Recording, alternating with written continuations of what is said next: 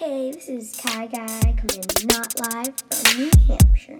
So, I realize that it's probably been a really crazy week for a lot of you. I've been doing online classes almost every day. I take a hike. I do Xbox after to connect with my friends. Oh my god, that's a, that sounds like it's a bear. Let me go check.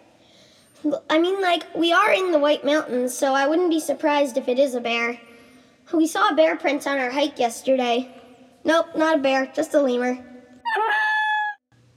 Anyway, in this time of coronavirus, I figured a lot of you are out of school, so I was going to talk about online education, and I have the perfect person to talk about it with us.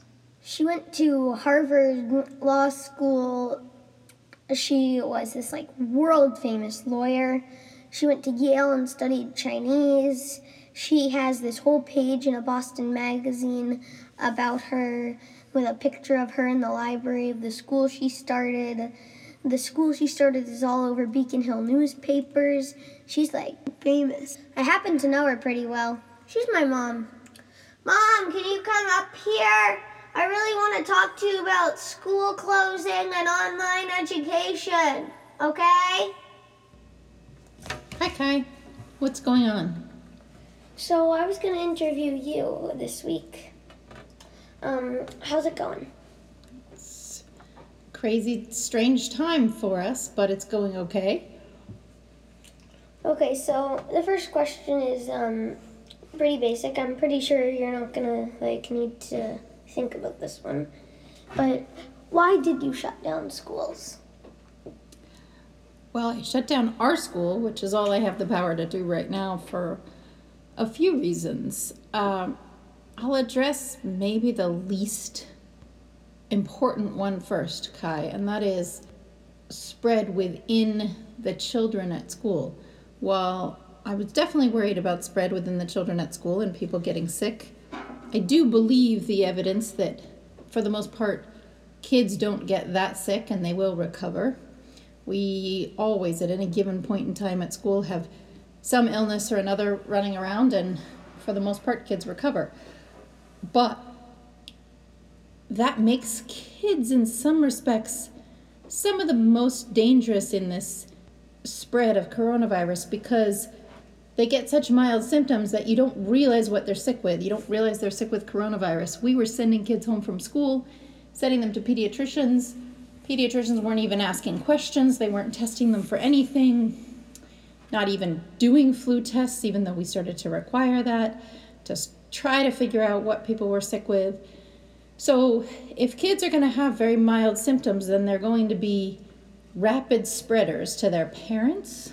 We have a huge number of parents in the community. So this would be the second reason to shut down school. In addition to keeping the kids healthy, really, it is to keep their parents who might be workers in the medical community. Many of our parents are. Their grandparents, everyone they come in contact with at their classes, at their you know music lessons, their sports events, really to keep them from spreading it much more widely. And then I think the third reason, Kai, was really to be a community leader. I've been disappointed in the response of our government and, you know, initially other business leaders, other community leaders. There's so much evidence out there, and I'd read a lot about coronavirus over the four weeks before I closed school. There's so much evidence that acting early, you know, even days earlier than others can really change this. Can could mean we were out of school for less time could mean fewer people got really sick and died. And so i thought it was really important to be a community leader and do what seemed like the right thing because it might give other people the courage to do the same thing. Thanks. So now we've been doing online classes. So how did you find out about Zoom and help your um, and help the teachers start using it? Well, you know, this is one thing where even though I pride myself on trying to think independently, Kai. Sometimes you have to know when you're just not going to get it, you're not going to get a better solution than the leaders in education. And so I knew that some major universities, including Harvard, had been training their faculty, like your dad, on offering Zoom classes. And Harvard really has been a leader in response to this whole coronavirus. So this was one time when I said, look, I'm not going to outthink education experts, and if it's good enough for Harvard, it's good enough for us.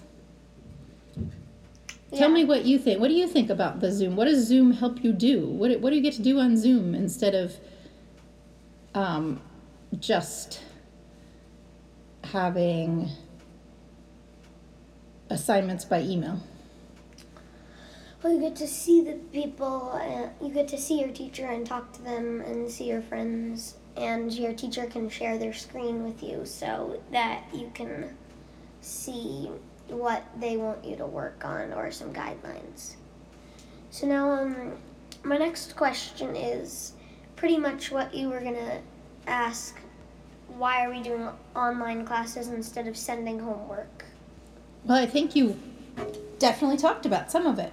Kai, you talked about how you can see your friends, you can see your teacher, and I think you said the key fact, which is that your teacher can provide guidance. So I think one thing we can do as a society, even though I really want to see much more major shutdown, shelter in place, lockdown, really, really heavy hitting tactics um, that I'm not seeing yet, the thing that we can do even while we have all that disruption is try to keep certain aspects of society moving forward, not just stalled. And I don't see any reason why education can't move forward. But a huge part of education is not just sending parents to print out and assign the work and making sure they have the time for that. A huge part of education is that your teachers stay involved in exactly where you are, how you're progressing, what lessons they're giving you, um, and that they be the ones who keep monitoring, keep doling out assignments as you're ready for them. And with online classes, it's much easier for the teachers to do that, for them to appear at certain times of the day and explain it to you. Um, it also keeps a schedule. We know tons of parents are working from home, and our school has a huge percentage of working parents, both both of them working. So when they're now working from home, giving at least, and we wish we could do it even younger, but giving at least our elementary students hours of time when they are expected to be online and engaged with their class and the teachers gives parents an opportunity not to be focused on homeschooling, but instead to be trying to achieve this work from home. So my efforts really were to allow as much of normal life for parents and for students to continue so that when we pick up at the end of this, we're not simply picking up where we left off, potentially weeks earlier. We've actually moved forward. And I think that's what we're achieving with an online schedule of classes, um, most of all. Thank you. And um, what is your estimate right now for when you think you'll open school, and how will you know when you think you're going to open school? I have to answer the second part of that question first. Again, I think I said before, I've been disappointed with government response. Um, you know, a fascinating thing, Kai. Even after Governor Baker announced school closures for, I think, three weeks, which seemed like a first step, and I hoped he would follow that up immediately with some more lockdowns, some more measures that made three weeks seem like a reasonable time period. Unfortunately, that hasn't happened. But at the same time, the Department of Early Education and Care and its leadership was urging those schools that serve children younger than kindergarten age to be continuing their services and actually looking for places that would expand to do surge capacity to cover others who had shut down. That was some of the probably most inappropriate, shocking guidance that I saw out there. Uh, really irresponsible because you were asking for tons of kids to be put in together, more cramped quarters, with this idea that it would get parents to work. But it seems so short sighted because it might mean parents got to work for another week or two until the pandemic grew and grew and grew as a result of all these kids spreading it uh, and overwhelming the healthcare system. So there was just no no responsibility in it. I still haven't seen the things that I would need to see in order to know when we would reopen school. I think the biggest factor would be I would like to see virtual shelter in place orders, except for the people who most needed to go out. Uh, you know, so so I shouldn't have said virtual. That's an overused word. Uh, shelter in place orders, meaning people don't leave home for a good period of time. And I think those should last for about four weeks, two weeks to identify, really start identifying people who are sick um, already. That would come out with those shelter in place orders. You wouldn't be getting as many new infections, but you would see who was already infected and start treating them and helping them through it. And then two more weeks to see who in their families or who they'd been sheltering in place with came down with it. So I would have liked to see a four weeks from the time some of those really strong government measures went into place. And that's what I was hoping to see when I announced an initial four week closure. We haven't seen that yet.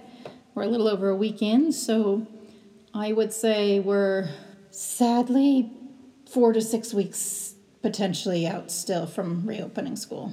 And it is going to depend on either radical testing, the way that South Korea has been doing. They did not shut down everyone, they didn't do shelter in place, but they tested hundreds of thousands um, the number per capita was was so many more 20x what we're testing per capita um, and so they isolated those people they knew who was sick they got them quarantined so if it seems we're not going to do that because we don't have the resources then the only other option is real lockdowns um, and real shelter in place orders and if we don't see any of that i just don't know so let's hope for some good responsible government action so that we can start to say, okay, four weeks from now we can reopen. Thanks. Do you want to go back to school? Yeah, my online school's good. But you'd rather go back in person? Kind of. So, I know you guys all know what it's like to be a student at a school, but I wanted to show you what it's like to be the person who makes all the de- big decisions at the school. I hope you all enjoyed that and learned something. Thanks for coming, Mom. I hope to have you back soon. I enjoyed talking to you on your podcast, even if this isn't fun to live through. It was fun to talk about with you. Thanks. See you next time on The Kai Guy Show.